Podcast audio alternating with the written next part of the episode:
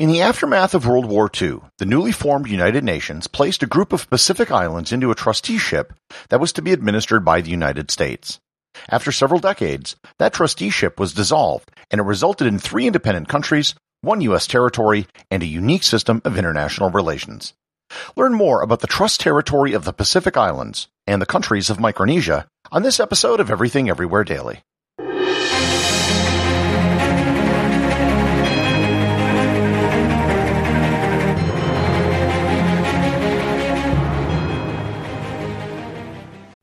Episode is sponsored by ButcherBox.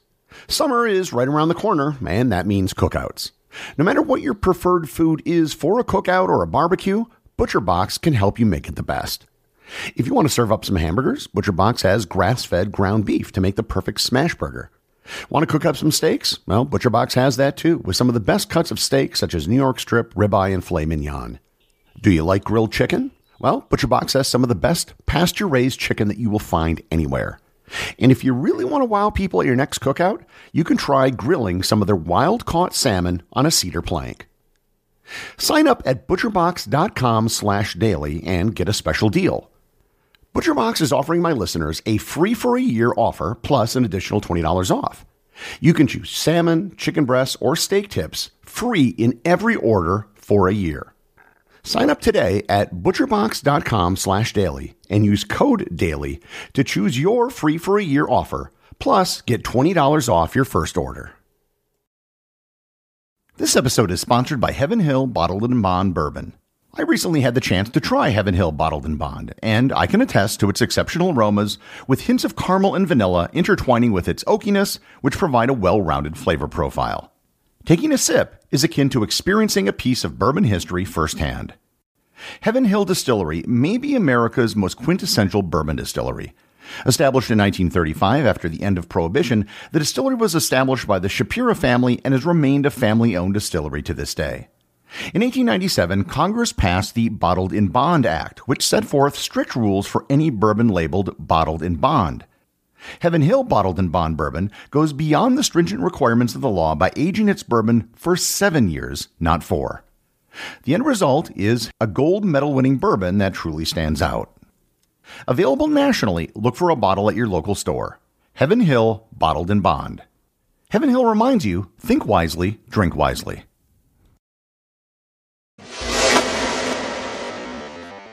I had an internal debate with myself about where to start this episode and what to limit it to. Micronesia, as a geographic location, is roughly located north of Papua New Guinea and east of the Philippines. And it's not the same as Polynesia. The Polynesian migration was, historically speaking, a relatively recent event, and most Polynesian languages are relatively similar to each other. The people of Micronesia arrived on their islands much earlier, and they're much closer to Asia, and their languages have diverged much more. Geographically, Micronesia consists of the countries of Kiribati, Nauru, the Marshall Islands, the Federated States of Micronesia, Palau, and the U.S. territories of Guam and the Commonwealth of the Northern Mariana Islands. The fact that there is also a country called Micronesia just makes it all the more confusing. For the purpose of this episode, I'm going to be focusing on the modern geopolitical region called Micronesia, which is everything I just mentioned above except for Kiribati and Nauru. I had previously done an episode on Nauru, and both of those countries were formerly British colonies before they achieved independence. So, with that being said, the islands in question were originally colonized by the Spanish, who then lost Guam to the Americans in the Spanish-American War, and then sold the rest of them to the Germans in 1899. After the First World War, they were given to Japan by the League of Nations, and they were called the South Seas Mandate, even though all of them were north of the equator. This story starts after World War II. Japan was defeated and the United States was occupying these islands, having taken them over during the war. On July 28, 1947, the United Nations Security Council passed Security Council Resolution 21, which established the Trust Territory of the Pacific Islands, or TTPI, which was to be administered by the United States.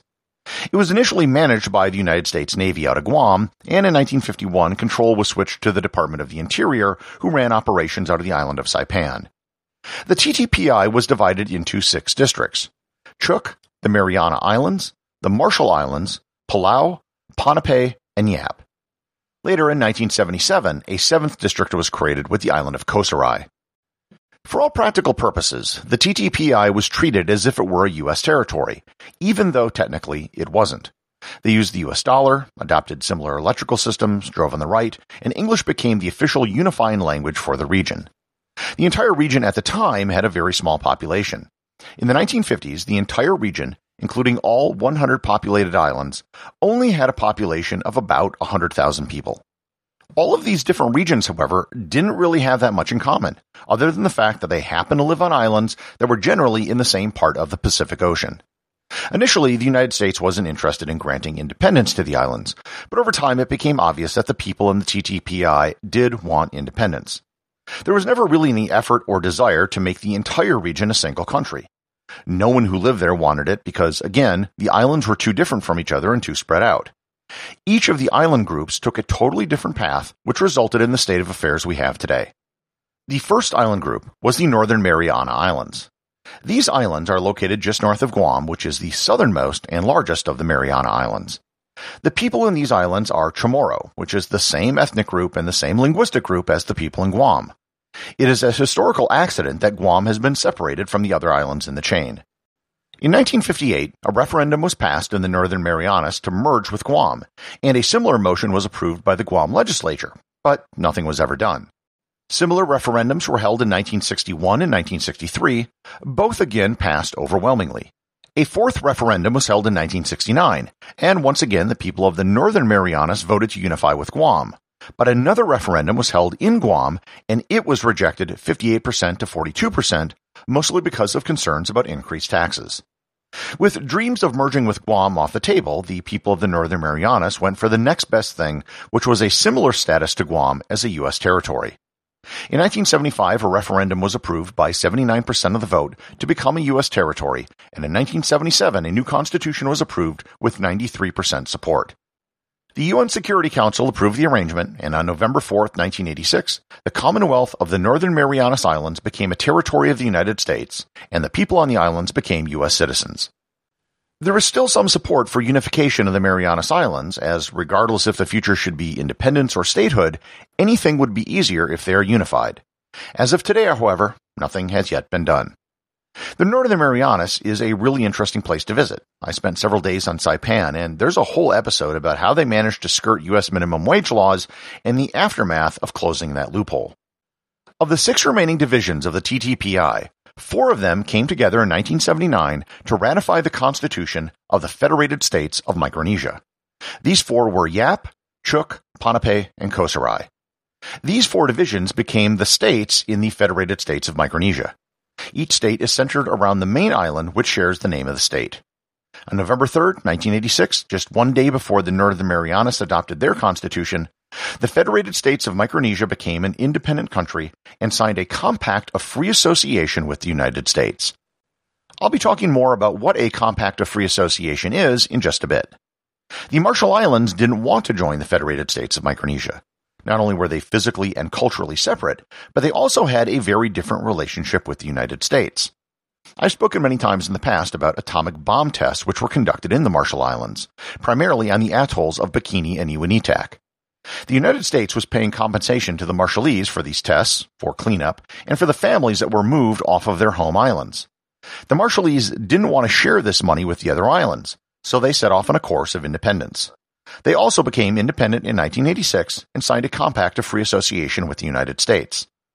Both the Republic of the Marshall Islands and the Federated States of Micronesia became members of the United Nations on September 17, 1991. The final group, and one of the smallest, was Palau. Many of the dates I've mentioned for the previous islands were all very similar. Palau's path was a little bit different. Technically, Palau was part of the Caroline Islands with the rest of the Federated States of Micronesia. They were the westernmost islands, and during the later stages of World War II, they were actually administered out of Manila. Palau voted for independence and became the Republic of Palau in 1981 and signed a Compact of Free Association with the United States in 1982. Even though they were officially the first of the Micronesian countries to become independent, they were the last to join the United Nations in 1994. One of the odd things about Palau is that they're one of the smallest countries in the world with a population of only about 18,000 people. Yet, it has 16 different states. Moreover, when I visited Palau, I noticed that each state had its own license plate. The smallest state of Hatohobei has a population of only 25 people, but I have no clue if they even have cars there. So, the Federated States of Micronesia, Palau, and the Marshall Islands are now all independent countries and they have all signed a Compact of Free Association with the United States. So, what exactly is a Compact of Free Association? It's an agreement that explicitly sets out the rights that each country and its citizens have with each other. While each country has a separate agreement with the United States, there are broad similarities. For example, each country's citizens can visit, work, and live in the United States without applying for a visa or requiring a green card. There are about 20,000 Marshallese who live in the United States, with the largest community being in Honolulu and, believe it or not, Springdale, Arkansas. The reason they're in Arkansas is that word got around that there were jobs at chicken processing plants with Tyson Foods, and the Marshallese moved there. The flip side is that American citizens can visit all three countries without a visa, and they can stay there indefinitely. All three countries use the U.S. postal system. Believe it or not, there are zip codes and state codes assigned to all of the countries, and you can send packages to any Micronesian country for the same rate as sending a package to the United States. This actually caused a diplomatic incident years ago when the Postmaster General of the U.S., apparently not aware of the compact, was going to change postal rates to the Marshall Islands as international. The postal agreement is actually a huge deal for these islands as it allows items to affordably be delivered. Without the postal agreement, life on these islands would be significantly more expensive. I'm kind of curious to go back just to see how Amazon Prime has affected them. The state codes for the countries are FM for Micronesia, MH for the Marshall Islands, and PW for Palau. The United States also provides services delivered by the military. When I visited, I saw a unit of Army engineers working on a school in Majuro in the Marshall Islands, and I saw a Navy unit building a basketball court in Palau. A Navy medical ship had arrived in Majuro just a week before I visited, which did checkups for local people. The biggest thing that the United States provides, of course, is economic aid and defense for all three countries. Citizens of all three countries can volunteer to serve in the U.S. military without having to become naturalized citizens. Micronesia actually has high rates of service, and you can find U.S. military veterans in almost every village. There is a documentary made about Micronesians who serve in the U.S. military called Island Soldier. The U.S. has a single military base in the region, a missile testing range on the island of Kwajalein in the Marshall Islands. This region gets very few visitors. It actually isn't hard to visit, as there are regular flights on United Airlines. However, few people bother to do it. The Marshall Islands and the Federated States of Micronesia can be reached on a flight called the Island Hopper, which goes from Honolulu to Guam and then Guam to Honolulu every other day. Guam is the hub for the region, and from there you can easily reach Yap, Palau, and Saipan. It is a fascinating part of the world, and one I wish more people would visit. The ruins of Nan Madol on the island of Ponape are one of the most underappreciated historical treasures in the world, and should be considered on a par with Easter Island. Palau has some of the best scuba diving in the world, and has probably done more than any other country to protect their marine environment because so much of their economy is dependent upon tourism and scuba diving. I've been all over the world, and the region of Micronesia is one of my favorite, and I fully intend to return someday. Even though it doesn't get a lot of visitors, the region of Micronesia, formerly the Trust Territory of the Pacific Islands, is a unique place with unique people and a fascinating story. Everything Everywhere Daily is an airwave media podcast. The associate producers are Thor Thompson and Peter Bennett. If you'd like to support the show, you can do so over at patreon.com. And remember, if you leave a review or send in a question, you too can have it read on the show.